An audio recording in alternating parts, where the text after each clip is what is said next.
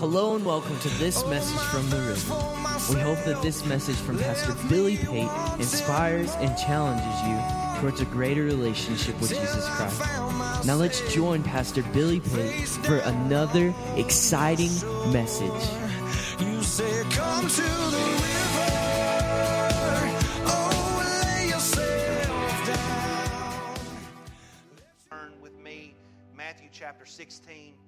Uh, as you're turning there, I just want to share this morning we had our prayer time at 9 o'clock this morning, and I'm telling you, the presence of God was powerful in our prayer time. God is speaking some great things uh, through key individuals in our church, and He just affirms to us constantly and consistently that His plan is not forsaken. His plan is not supplanted. His plan is going forward, and He will do what He has promised He will do.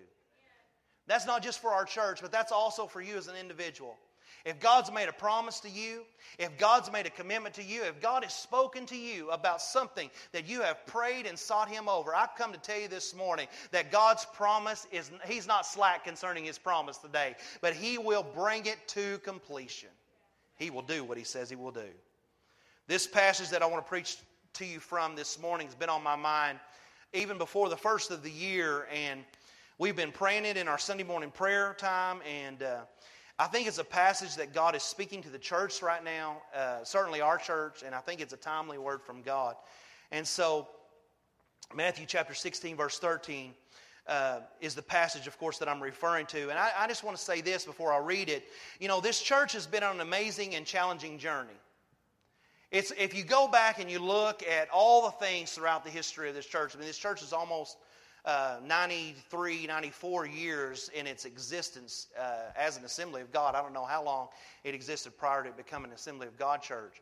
But it's been on an amazing journey. And even in the last six years with us as your pastors, as we went from our old building into the new building and just all the, the transition that God has brought us through, it's been an amazing journey, but it's also been a challenging journey. We've had some highs and we've had some lows. We've had some ups and we've had some downs. We've had some victories that we've won, and we've had some difficulties along the way.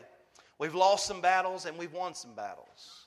But through it all, one thing has always remained the same, and that is that there is a sense that God has called us for a special purpose that we are standing always at the gates of a breakthrough, that we are on a springboard to a new level, and we feel that we are just a victory away from stepping into the promised land that God has given us and shown us. We are on the cusp of something different and the cusp of something to change, and we cannot let go of what God has promised us and what God has spoke to us. He has confirmed it among many witnesses, not just one. He has spoken over and over again in this house and declared it. And we're not letting go of God's promise for the river this morning. Somebody ought to say amen to that.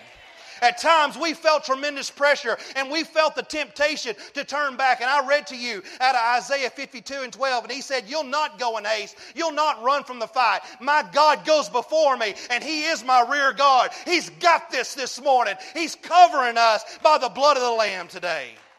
I've come to tell you today that we've come too far to only come this far. We've invested too much to stop short now. No turning back, no turning back. We have committed to the process and we're all in. Tell somebody next to you, I'm all in this morning. I'm all in this morning.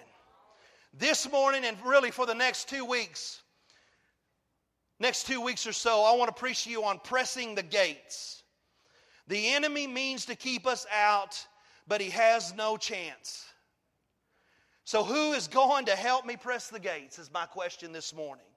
Who is going to help me shake the bars and kick down some walls. And if you'll do that this morning, then I'm going to ask you to do something a little different today. I'm going to ask you to stand to your feet this morning and we're going to pray an anointing upon this message today. I believe that God has given us a word for now. Amen. Let's go after Him this morning and let's ask God to confirm it amongst us today in this place. Father, we plead the blood over this house today, Lord. We ask your anointing to break down every wall and break down every yoke. Father, you've created a group of people that are called to press the gates of the enemy. Enemy. The gates of hell shall not prevail against this church. And we declare, Father, in the presence of the Holy Ghost and in the presence of these many witnesses, that we're going on through to all that you have promised us today.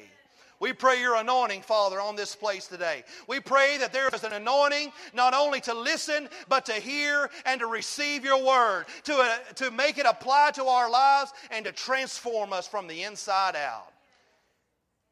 We all stand together in agreement today in Jesus' name, and everybody says, Amen. You can be seated. Amen. Matthew chapter 16, verse 13. Matthew chapter 16, verse 13. When Jesus came into the region of Caesarea Philippi, he asked his disciples, saying, Who do men say that I, the Son of Man, am? So they said, Some say you're John the Baptist, some say you're Elijah, others Jeremiah or one of the other prophets. And he said to them, But who do you say that I am? And Simon Peter answered and said, You are the Christ, the Son of the living God. Jesus answered and said to him, Blessed are you, Simon Barjona, for flesh and blood has not revealed this to you, but my Father who is in heaven. And I also say to you that you are Peter, and on this rock I will build my church, and the gates of hell shall not prevail against it.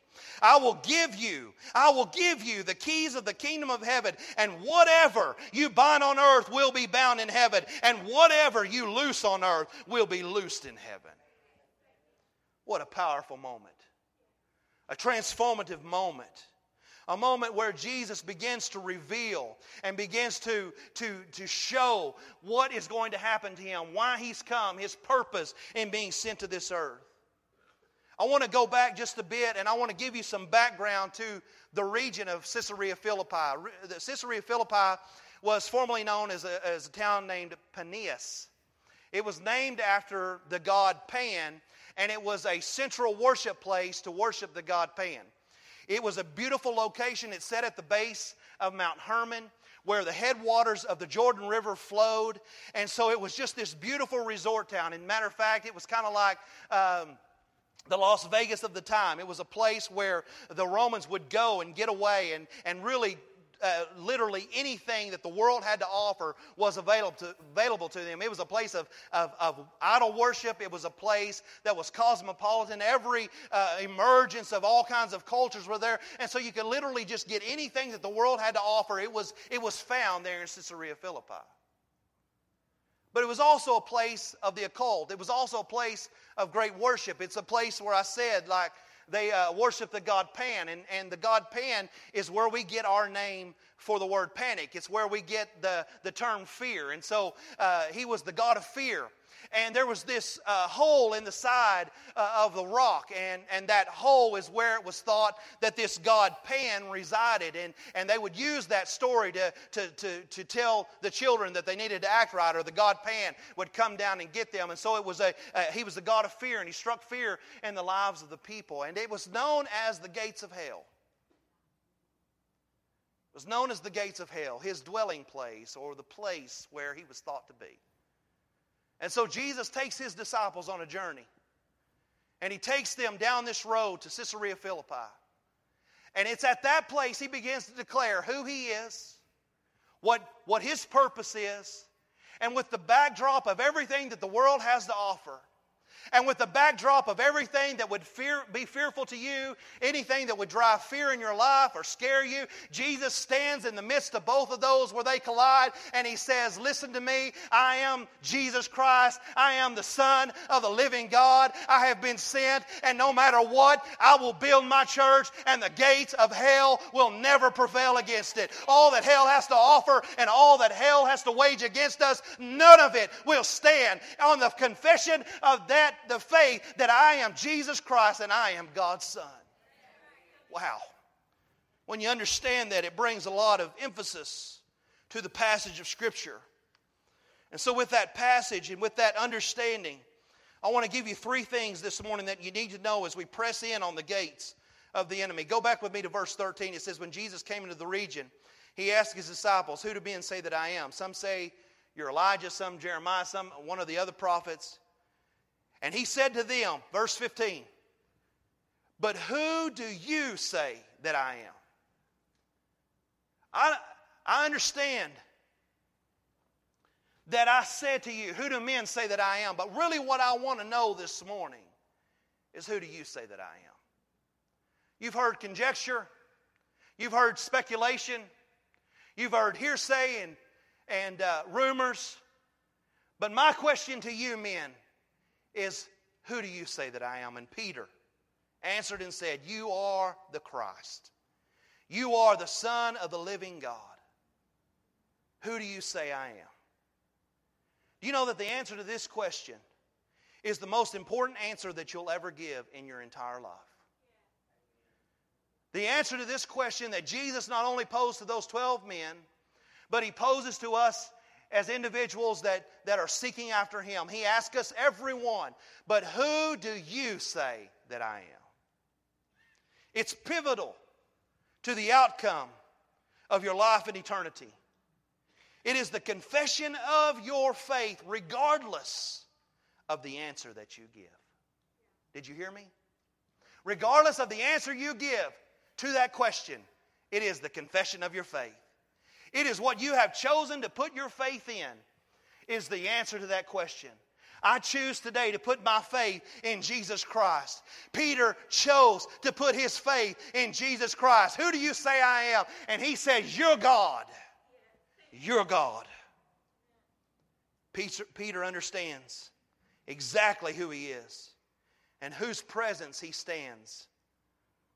Verse 16 says, You are the Christ, the Son of the living God. My first point to you this morning is this that everything rises and falls upon the confession that Jesus is the Christ. Everything.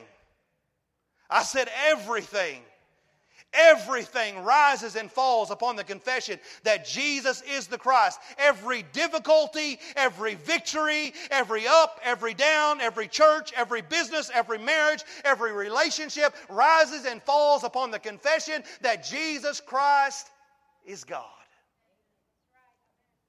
When I'm lost and don't know what to do, I can always go back to this You are the Christ. You are the Son of the living God. That confession, that confession is based on what you have positioned yourself to see. Listen to me. That confession of whether or not you respond to that question in the right way Jesus, you are God, or perhaps you're someone else all depends on how you have positioned yourself to see. It's based on the revelation that you have received. It's based on your understanding of Him and what He is to your life. I've said this a couple of times over the last few weeks, and I want to I want to kind of stop here and just kind of drive this in one more time, and that is that revelation comes to you in two parts. Both parts together deliver the revelation. It is only partly understood. The understanding of who Jesus Christ is is only partly understood unless you receive both parts of the revelation. The first part comes through impartation. In other words, what I've come to understand through empirical data. How I gather understanding through my senses. What I've come to notice, what I've come to understand, what I've come to see, what I've come to witness. Impartation happens in the mind. I'll receive it in my mind. The other part of revelation is incarnation. That is when the things I have seen and heard are now a part of who I am. The nature of Christ Himself that I have witnessed is now a part of the knowledge, and it is now my nature and my character. It's not just something I know, it's not just something I've heard, but it's something I live. It's something I experience. It's no longer just something beyond me, it's something that's a part of me. It's in my spirit, and it exudes from my being and my character. Paul shows us this in Colossians 1 9. He says, For this reason, we also, since the day we heard it, do not cease to pray for you and to ask that you may be filled with the knowledge of his will in all wisdom and spiritual understanding, impartation. Then verse 10 says, That you may walk worthy of the Lord, fully pleasing him, being fruitful in every good work, and increasing in the knowledge of God, incarnation. He says, I want you to get it, and then I want you to live it. I want you to hear it and understand it, and then I want you to walk in it. And when you walk in it, you'll be fruitful in every good work. It's not just in the talk, but it's also in the walk. It takes both of them to make sure the revelation takes hold and is firmly planted and placed in your life and begins to produce some fruit. So, again, the confession is based on what you have positioned yourself to see. The fact is that all of us see what we want to see. We see what we want to see. If we want to find Christ in the situation, we can find Him. You may have to do a little seeking, you may have to do a little searching, but you can find Him if you will look for Him. If you belong to Him, you've been walking with Him, guess what? He is also walking with you. Not only are we His people, He is also our God seek Him and discover Him and declare where He is in the middle of it all. It's about positioning yourself so you can see better. Jesus says, Who I am, and who am I? And Peter says, You're God. Everything rises and falls upon that confession that Jesus is the Christ. Is He going to be Christ in my marriage? Is he going to be Christ in my finances? Is he going to be Christ in my business? Is he going to be Christ in my job, in my children, in my difficulty? Or is he not? Because success is determined by the response to his question Who do you say I am? You're Christ. I may not know what to do, but I know you're Christ. I know you're the Son of the living God. I may not know where to go, but I know you're God and I know you're in the middle of this. I may not understand how to fix everything around me, but I do know this you're God and you're still on the throne this morning. I know that, that I'm not God, you're God, and you're going to work it out for my good if I will put you in the center of the circumstance. He says in verse 17, flesh and blood didn't reveal this to you. Do you know that you never get spiritual understanding by fleshly means? I need to say that again. You never get spiritual understanding by fleshly means. Flesh and blood can't reveal to you the things of God. Digging into stuff, seeking things out, speculating, conversating, trying to trying to discover all the listen flesh and blood can't reveal it to you. God is the only one to reveal things to you. It takes time in prayer. It takes time on your knees. It takes time listening to him. Flesh and blood can't reveal to you the things of god. Only time in his presence and in his word reveal the things of god. Flesh will never reveal christ in any situation. I said, flesh won't ever reveal Christ in any situation. The flesh doesn't want Christ in the situation. And it will never reveal Christ. The only thing it will reveal and try to reveal to you is the absence of Christ in the situation. It will try to convince you and tell you that He ain't here. He ain't in this. He's long gone. He said bye bye. He said adios. He said see you later. Jesus says, Who I am. Peter says, You're God. And then Jesus says this He says, That's right. And he says, You're Peter. And together, hell can't stop us. He's Jesus. He's Jesus. I said, He's Jesus. And we are His church. And together, hell can't stop us. You tell him who he is, and he will always tell you who you are. Jesus says, based on who I am and who you are, we have a rock now to build a foundation on, and we're going to build some things together based on that. Verse 18.